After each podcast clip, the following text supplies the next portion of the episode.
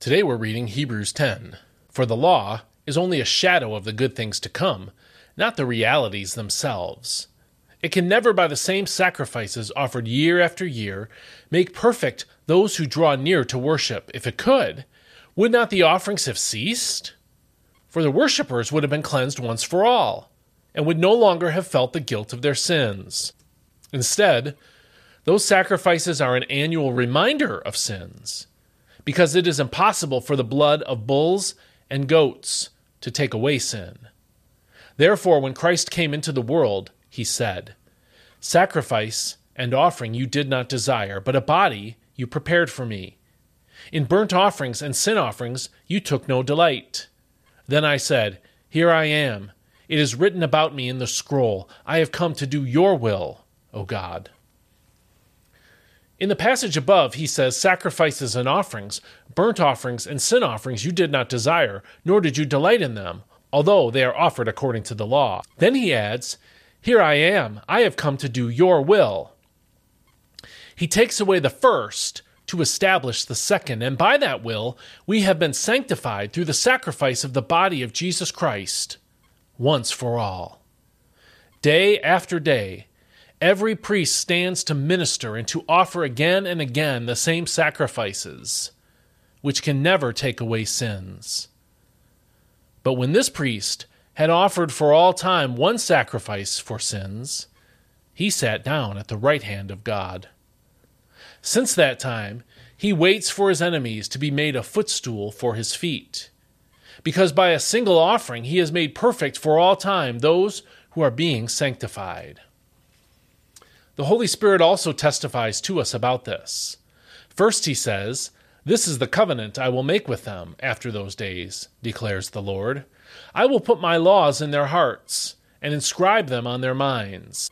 Then he adds, Their sins and lawless acts I will remember no more. And where these have been forgiven, an offering for sin is no longer needed. Therefore, brothers, since we have confidence to enter the most holy place by the blood of Jesus, by the new and living way opened for us through the curtain of his body, and since we have a great priest over the house of God, let us draw near with a sincere heart in full assurance of faith, having our hearts sprinkled to cleanse us from a guilty conscience, and our bodies washed with pure water. Let us hold resolutely to the hope we profess, for he who promised is faithful. And let us consider how to spur one another on to love and good deeds. Let us not neglect meeting together, as some have made a habit, but let us encourage one another, and all the more as you see the day approaching. If we deliberately go on sinning after we have received the knowledge of the truth, no further sacrifice for sins remains, but only a fearful expectation of judgment and of raging fire that will consume all adversaries. Anyone who rejected the law of Moses died without mercy on the testimony of two or three witnesses. How much more severely do you think one deserves to be punished who has trampled on the Son of God, profaned the blood of the covenant that sanctified him, and insulted the Spirit of grace? For we know him who said, Vengeance is mine, I will repay. And again, the Lord will judge his people. It is a fearful thing to fall into the hands of the living God. Remember the early days that you were in the light. In those days you endured a great conflict in the face of suffering. Sometimes you were publicly exposed to ridicule and persecution. At other times you were partners with those who were so treated. You sympathized with those in prison and joyfully accepted the confiscation of your property, knowing that you yourselves had a better and permanent possession. So do not throw away your confidence, it holds a great reward. You need to persevere, so that after you have done the will of God, you will receive what He has promised. For in just a little while, He who is coming will come and will not delay. But my righteous one will live by faith. And if he shrinks back, I will take no pleasure in him. But we are not of those who shrink back and are destroyed, but of those who have faith and preserve their souls. And this is God's Word. This chapter wraps up the argument about the superiority of Christ to everything in the Old Testament. The main point of verses 1 through 14 is that Jesus' death is superior to the Old Testament sacrifices because his death was a permanent sacrifice for sins. In the words of verse 14, for by one sacrifice he has made perfect forever those who are being made holy.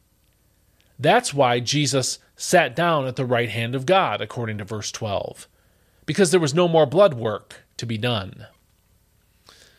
The result of Jesus' sacrifice is genuine salvation, according to verses 15 through 18. God has forgiven us in Christ, according to verses 17 and 18, and has regenerated us spiritually, putting his laws in our hearts and our minds, according to verses 15 and 16. Because all of this is true, the author of Hebrews applied these truths to Christians like us by giving us two sets of applicational steps. The first set of applicational steps consists of learning to worship God sincerely, as we saw in verses 19 through 21, devotedly, according to verse 23, and servingly, according to verse 24. Okay, I made up the word servingly, but it fits and also corporately, according to verse 25. So we are to worship God sincerely, devotedly, servingly, and corporately. That's the first set of applicational instructions. The second set of applicational steps involves not turning away from God, and you can see that in verses 26 through 35, but instead to persevere in faith and obedience, and you see that in verses 36 through 39. Let's focus today on verse 14. For by one sacrifice he has made perfect forever those who are being made holy. This verse compresses into one capsule two important truths about our faith. First, we are perfect. Don't deny it or think about all the ways that you are imperfect. When God looks at you, if you're in Christ, he sees the absolute perfect obedience Given how easily and frequently we disobey His word, how is that possible? The answer is in the first part of the verse. For by one sacrifice he has made perfect forever. Notice that it was Jesus' death that made us perfect in God's sight. It's his one sacrifice. And it was his act, not ours, that made us perfect in God's sight. Again, He has made us perfect forever, according to that verse. You and I are not considered perfect by God because God is blind to our sins and our flaws. No, we're perfect before God because Jesus paid for all of our sins, past, present, and future. His death did everything that was necessary to cause God to treat us as perfect. When a defendant is acquitted of murder in our law courts, the state treats him as if he is and always was innocent of murder. Whether he was actually perfect or not, whether he was actually innocent or not, the state treats him as if he were innocent once he's acquitted. In our case, we were totally guilty of many crimes before God, but Jesus paid for all of them.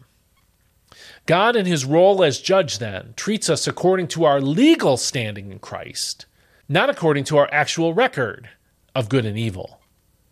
This means that if you are in Christ, there is nothing you can do to cause God to treat you as guilty again. You should not try to impress God with your good works or your righteousness or your growth or your knowledge. You should be thankful that He sees you as perfect. This is a positional truth. That is, Christ's death gave us a perfect position, a perfect standing before God. The other side of verse 14 is that Christ has perfected those who are being made holy. This is the practical truth of our faith. Positionally, we have perfect standing before God if we're in Christ. But practically speaking, we have a long way to go. God, however, is working on us.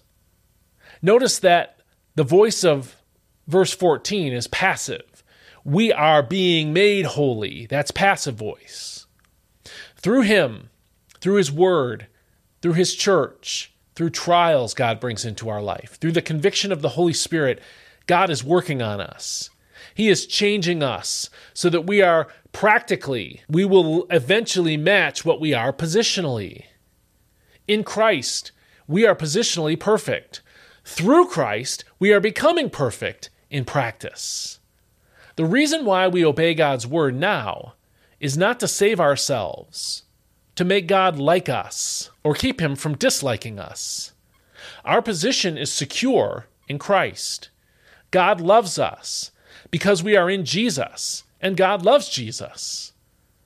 Now, the reason why we obey God's word is because we want to become holy like God is. Like a child who desires to become like his parents, not to gain their favor, but because he truly admires them. We, as God's children, have a desire now to become holy like he is. Let these truths change you. You are secure in Christ, so you don't need to worry about sin knocking you out of favor with God. But God is working in you to change you, to think and to act like Jesus, too. He wants your position to match your reality, so let Him purify you from sin as you grow in your faith each day. And may God bless you, and we'll see you next time.